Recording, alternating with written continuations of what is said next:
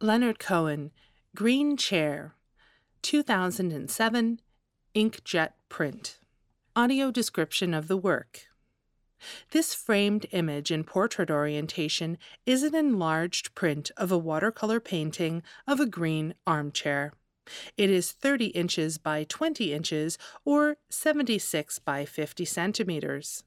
Originally painted on a sheet of lined notebook paper in the watercolor notebook just steps away, some of the page's lines are still visible, especially on the left border of the work. Similar in style to the other watercolors, this bright green rounded back chair plays with shape and perspective. The seat and curved upholstered armrests seem to pitch forward by showing both the perspective from in front of and looking down on the seat cushion at the same time. It has a wide seat with sturdy wooden legs which are on casters. Draped over the back of the chair is a rectangular white crochet doily with an eight sided star shape and scalloped edges.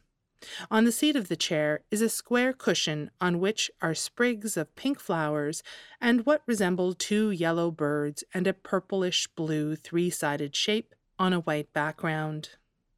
The chair is on a wooden floor colored in yellow with wide planks set near to a white wall. In the painting, everything is playfully tilted towards the right. On the bottom left are two stamps a red circle with an upside down and right side up heart, and a red square.